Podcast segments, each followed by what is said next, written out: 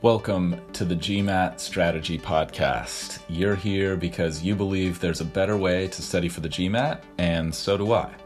I created the GMAT strategy to maximize your results and minimize your efforts so you can get to the fun parts about business school and life as quickly as possible. My name is Isaac Puglia, and I've been teaching GMAT classes and tutoring privately for the GMAT for over six years. And I personally have achieved a 99th percentile score on an official GMAT exam and helped hundreds of students get into the business schools of their choice. I'm excited to be a part of your MBA journey since I think the world can benefit from the best possible business leaders that we can find.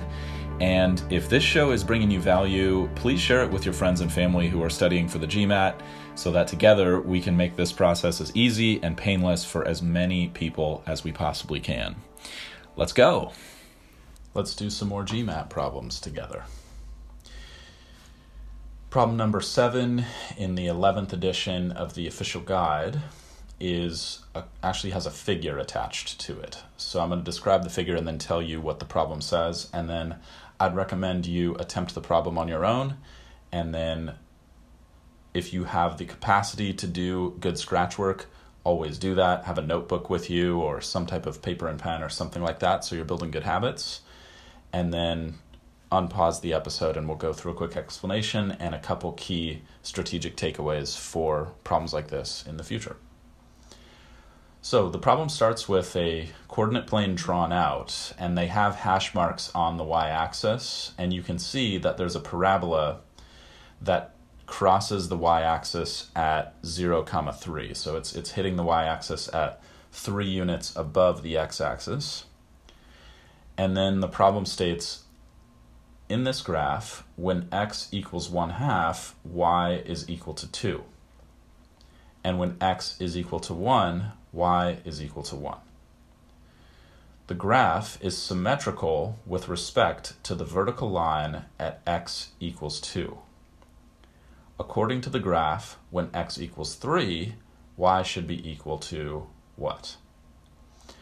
So to describe the figure for you, it's a parabola where the vertex of the parabola is to the right of the y-axis, and as the parabola stretches up to the left, it crosses the y-axis at 0, comma 3, and as it stretches up to the right, we're trying to figure out what is the y-coordinate where x is at 3.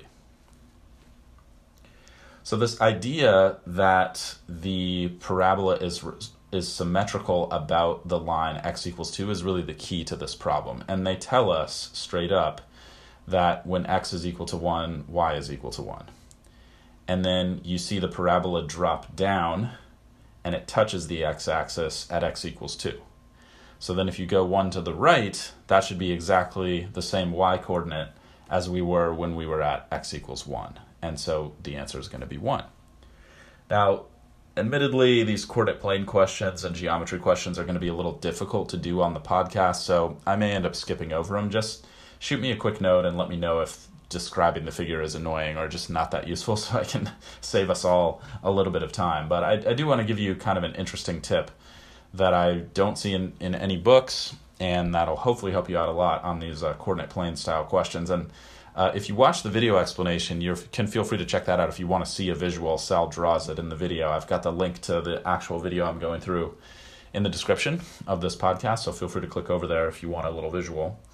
Um, the key with these types of coordinate plane questions, in my mind, is make sure that you always take the time to write in the coordinate points next to any points you're drawing on the graph. And you'll actually see Sal do this. He does a really good job of this while he's going through the answer explanation. When the question says, when x equals 1 half, y is equal to 2, he actually puts the little point on his graph at x, x 1 half, y equal to 2. And then he, after he puts that point, he writes next to the point in brackets 1 half comma 2 he writes in that coordinate point. That's what i would strongly recommend doing on all your coordinate plane questions. It seems like a really small tip because it is. It only takes like a couple seconds honestly sometimes less. But that should drastically cut down on the number of uh, unforced errors that you make on coordinate plane questions. And believe it or not it really often helps solve the question for you because perhaps obviously geometry questions are just super super visual for most of us. And if you have the right data in front of you it's going to help a ton Uh, if you need help with geometry, then definitely the Manhattan Prep Strategy Guide I think is really good. Most reputable digital classes will teach you all the geometry content that you want to know. And of course, any in person class that you feel that you resonate with. Uh, or or digital live online class that you resonate with is going to do a really good job of teaching you all the fundamentals of geometry or reteaching you per- perhaps more accurately reteaching you the fundamentals of geometry and giving you an opportunity to practice those a lot um, if you'd like to take a live class with me or another really awesome 99th percentile instructor at uh, testcrackers just click the link in the description of this podcast and go to testcrackers.org and you can use the code TGS for $100 off any GMAT uh, quant, any GRE quant, GMAT verbal, or GRE verbal class. And uh, we tend to teach with a lot more humor and a much less uh, judgmental ap- atmosphere and approach versus other big companies. So if that's something that sounds exciting to you, and you're not necessarily vibing with the sort of um, more, I don't know, sterile or formalized environment of some other providers, then uh, you might really enjoy our classes. If if you really like that super intense vibe in your class where everybody's competing with each other, uh, Test Cracker is probably not a fit for you. Um, and you know, nothing but respect for that. Um, but it's it's not that our classes aren't rigorous; they really are. We just try to um, focus the the intensity of the class on the material and the problems that we're doing together, and uh, keep things lighthearted otherwise. Moving on to problem solving number eight I'm just going to read this one to you. There's no graph here. When one tenth percent of 5,000 is subtracted from one tenth of 5,000, the difference is, and go ahead and pause and try that one out.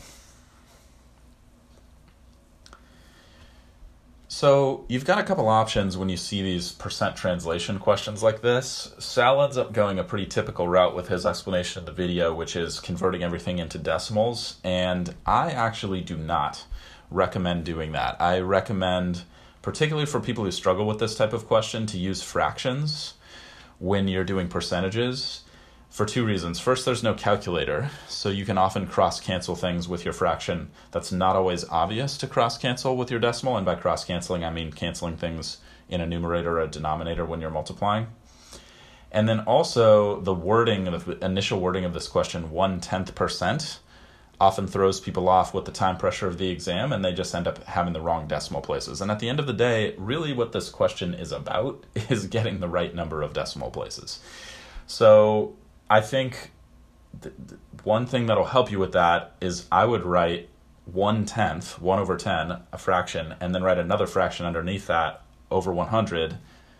That's the percent part. And then, if I want to, I can start converting that double decker fraction around if I want to. Now, some of you might think that's overkill.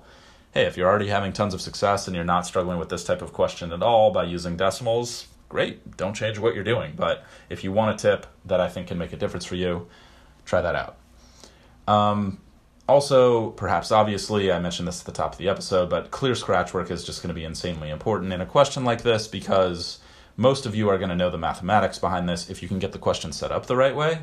The main risk that people have with questions like this is they think, oh, this one's not too hard, this one's easy, and so they kind of slack on their scratch work approach. And uh, that's a great way to miss an otherwise relatively doable question like this one. Um, so the real solution becomes one tenth of, uh, sorry, one tenth percent of five thousand. So a good way to think about this is in any fraction, if you're dividing by something, that's the same as multiplying by the reciprocal. So I'd take that one tenth over 100 and do turn it into 1 over 10 times 1 over 100. And then I would just write times 5,000 over 1. And then that's going to allow me to cancel all three decimals uh, sorry, all three zeros in the numerator and all three zeros in the denominator, and that just becomes five. And yeah, that's probably more labor intensive and maybe slightly slower than uh, than a decimal approach, but I think you'll find that it's much less error prone, like I said. So just know thyself, know what your strengths and weaknesses are, and use an approach that caters to those. Uh, for the other one, it's one tenth of 5,000. I'd do exactly the same thing, right? 1 over 10, and then 5,000 over 1. There we can cancel just one zero. Uh, so we wind up with 500, and then we're looking for the difference of those two numbers. So that's going to be 500 minus 5, and the correct answer is 495. last question of the day here is problem solving number nine from the 11th edition of the official guide. It reads Which of the following is the value of the square root of the cube root of 0.000064?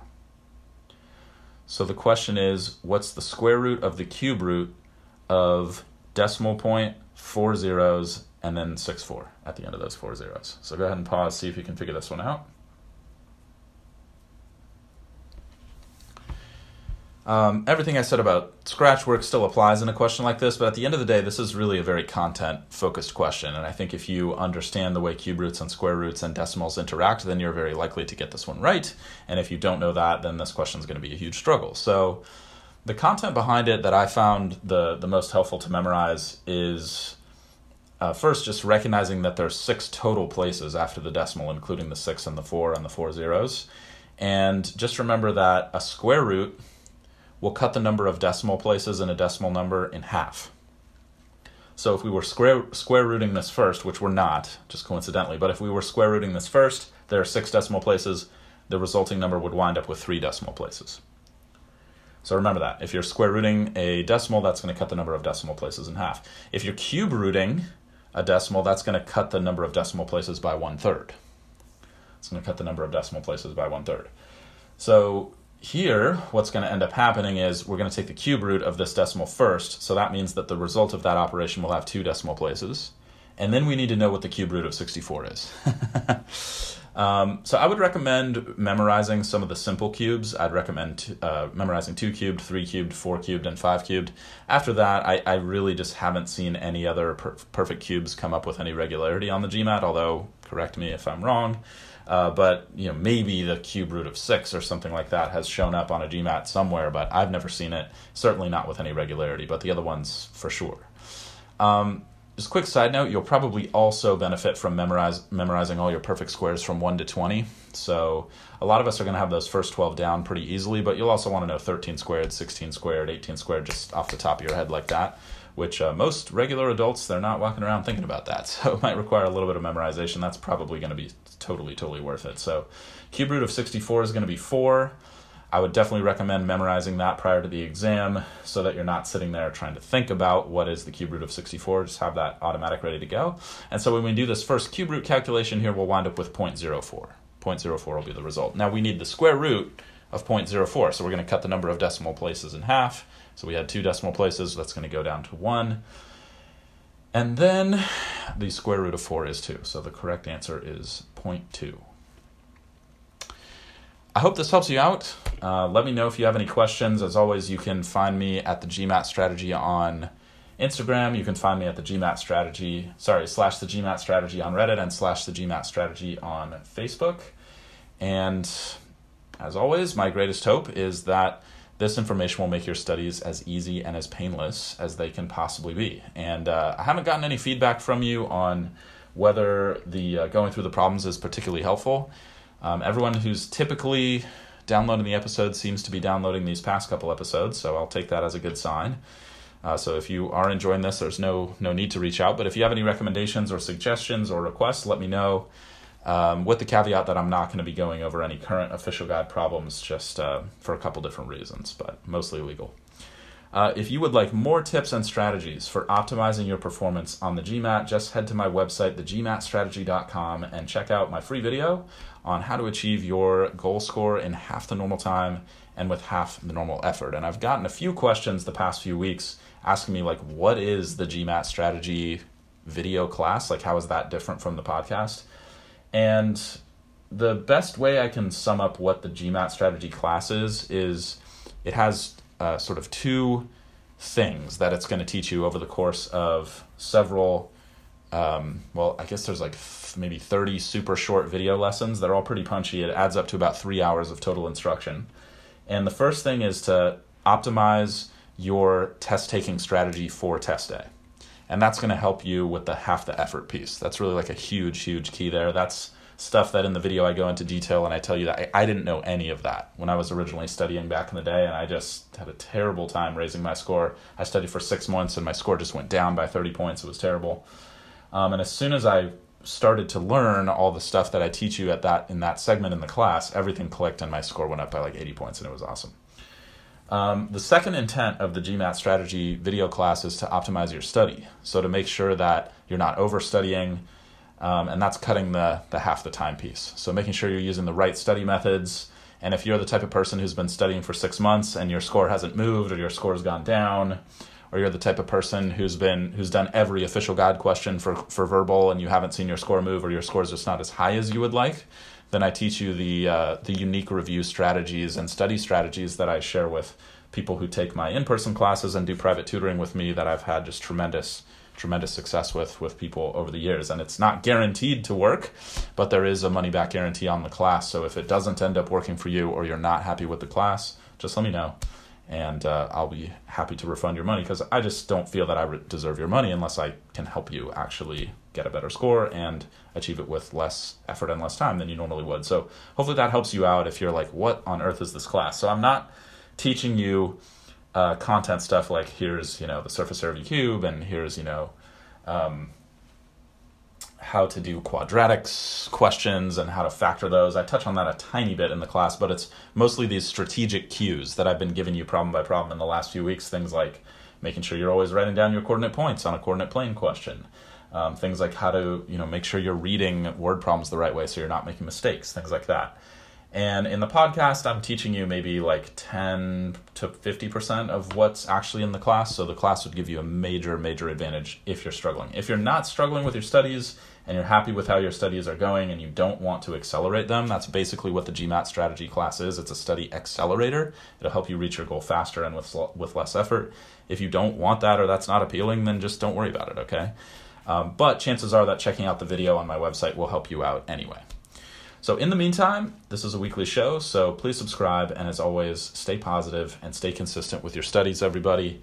I know this is a difficult time in the world for many of us, and uh, I just hopefully I'm doing a little bit and in some cases a lot to just ease your struggles with the GMAT, which is my main goal here, okay?